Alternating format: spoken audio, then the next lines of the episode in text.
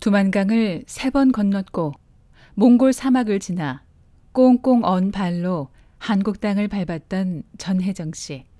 이제는 살았다라는 그거고 이제 두 가지예요. 이제는 살았구나 하고 북한에서는 이제 남은 남조선이다 하게 되면 진짜 막 그 형도 무섭고 식구들도 다 막 피해를 보잖아요. 그래서 다시는 고향에 갈 수 없고 부모 형제 만날 수 없다라는 거 하고 그다음에 이제는 살았다는 거하고 같이 두 가지로. 그래서 막 소리가 이제 진정하고 소리를 내지 말아야 되는데 그냥 소리 내서 그냥 그 비행기 창문으로 그렇게 막 다 울었어요.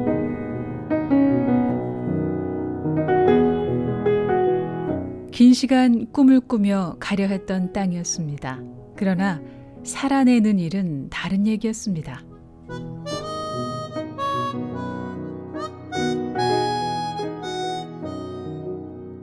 전해정 씨는 북한에서 오랫동안 미용사로 일했습니다. 미국에서도 미용사 경력을 쌓고 있는 해정 씨는 한국에서 이 기술을 유용하게 사용할 계획을 갖고 있었습니다. 그때 어, 한국에서 그 학원을 다녔죠. 미용사 라이센스 따야 되니까. 음. 미용사 자격증이 없으면 그거를 할 수가 없잖아요. 네. 그러니까 이제 학원을 다녔죠. 학원을 다니고 음. 어, 학원을 다니면서 이제 부딪혔어요. 근데 하나원에서 나오자마자 미용사 자격증 취득 학원에 등록한 해정 씨. 워낙 손에 익은 일이니 새롭게 배워야 할 기술은 없어 보였습니다. 그 덕에 취업의 기회도 일찍 찾아왔습니다. 예, 20년 넘어 했으니까 저는 미용사 라이센스 시험 한 번 보고 음. 학원이 6개월 과정인데 시험 그 6개월 다 안 되고 시험을 보고 음. 그다음에 남자 코트 그 수강이 있었어요. 근데 네. 그 과정을 안 고치고 그냥 취직해 버렸어요. 학원 음. 끝나기 전에. 음. 왜냐면 그 학원 선생님이 제가 이제 열심히 하니까 학원 음. 선생님이 보고 있다가 그때 어 국가 시험 그것만 보고 온 다음에 자기 그 제자 지옥이니까 그 음. 학원을 나온 제자가 하는 미용실에 바로 그날로 취직해 줘가지고 그날로 면접 갔다가 그날부터 일하라 그래서 그날로 일했어요. 그러니까 학원 끝나기 전에 학원이 한 달 끝나기 전에 저는 취직했어요. 그러나 북한에서 했던 기술은 써먹을 수 있었지만 달라진 환경은 혜정 씨가 극복해야 할 과제. 음. 제가 북한에서 왔으니까 외래어나 뭐 이런 거 하나도 못 알아듣는 거야. 영어 외래어. 음. 음. 그런 거를 못 알아들으니까 제가 어 스텝을 할 수가 없는 거예요. 뭘 선생님들이 뭘 준비하라고 뭐 뭘 뭘 뭘 뭘 가져오라 그러면 그게 이제 외래어로 말하고 영어로 말하니까 전 하나도 못 알아들어요. 음. 못 알아들으니까 이제 준비하면 예를 들면 뭐 넛, 넛도 넛도 음. 1번, 2번, 3번, 1번하고 5번, 3번 가져오라 이렇게 말하잖아요. 그 음. 이거는 내가 숫자로 알아먹게 말하지만 그 선생님들이 뭐 무슨 외래어를 쓸 때가 있어. 기기 기기 같은 거 뭐 이런 미용 네. 제품에 대해서. 네. 그러면 내가 못 알아먹는 거예요. 그래서 음. 1번하고 3번만 갖고 가면 되지만 1, 2, 3, 4, 5, 6, 10번까지 다 갖고 가는 거예요, 제가. 아. 네, 저는 눈치로 잘하느라고 했는데 근데 선생님들이나 옆에서 보는 사람들은 어, 저 선생님이 기가 먹었다. 뭐 이렇게 다 말 도는 거예요. 음. 그래서 왕따 당했어요, 그때. 아. 그, 그래서 한국에서도 참 그런 일이 많아요. 그래서 많이 많이 울면서 그때 어, 다시 갈라 그랬어요. 음. 북한으로는 못 가지만 중국으로라도 다시 갈라 그랬었어요.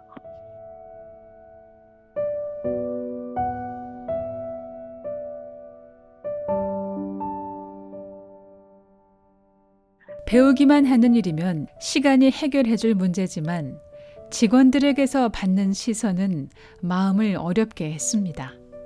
거기다 탈북 여정의 흔적은 정착 생활에도 적지 않은 걸림돌이 됐습니다.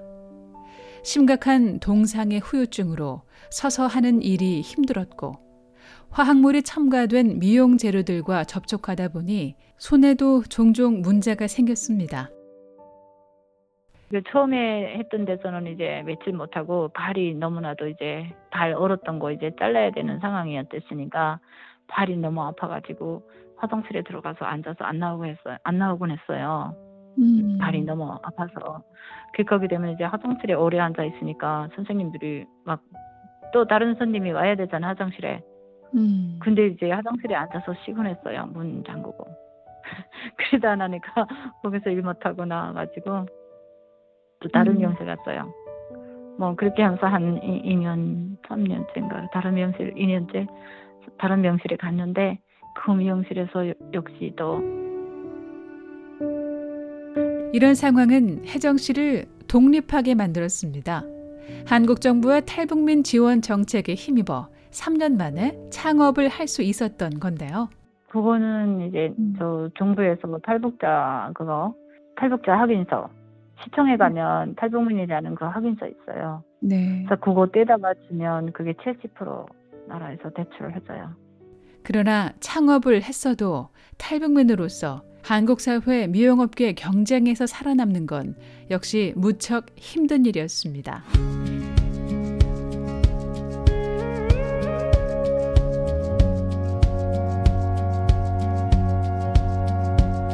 (2013년) 한국에 정착한 전혜정 씨가 미국을 처음 방문한 시기는 (2017년) 북한에 두고 왔던 아들을 탈출시켰고 아들이 한국 내 탈북 청소년 대안학교인 한겨레 학교에서 장학생으로 선발되어 미국으로 유학할 기회가 있었던 건데요. 아들을 만나기 위해 미국을 방문했던 혜정 씨. 아들을 살피기 위해 미국을 방문하면서도 혜정 씨는 다른 구상을 하고 있었습니다. 태어나 한 번쯤 살아보고 싶었던 나라가 바로 미국이었기 때문입니다.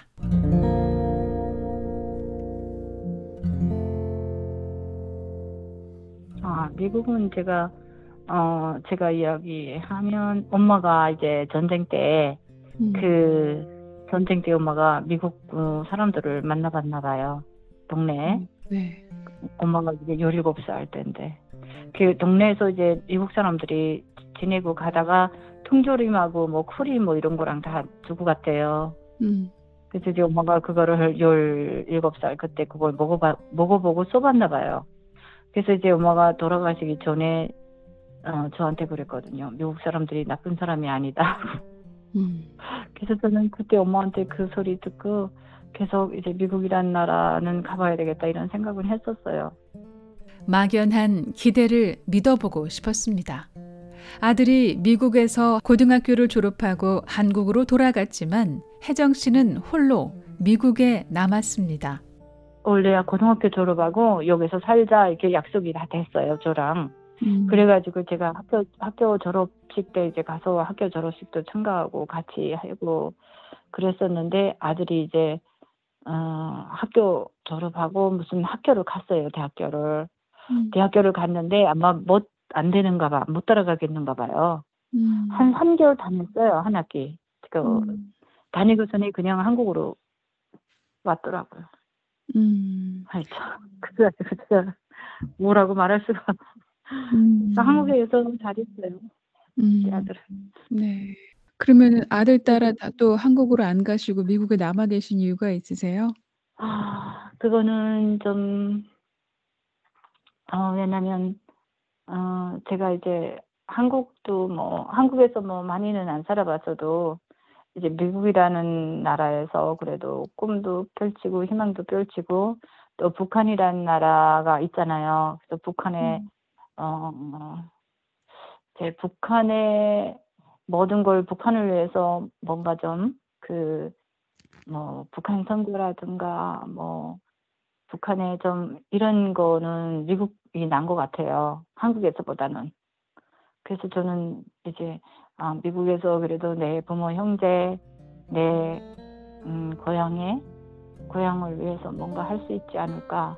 음. 그게 이제 확률을 한국보다는 미국이 더 확률이 있다고 생각했어요.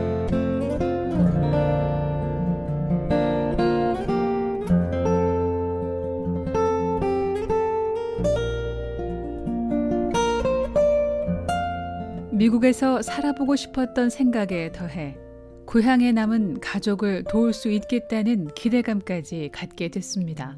한국에서의 삶을 이미 정리했던 혜정 씨. 그렇게 마음 먹고 미국에서 살아갈 구상을 하게 됩니다.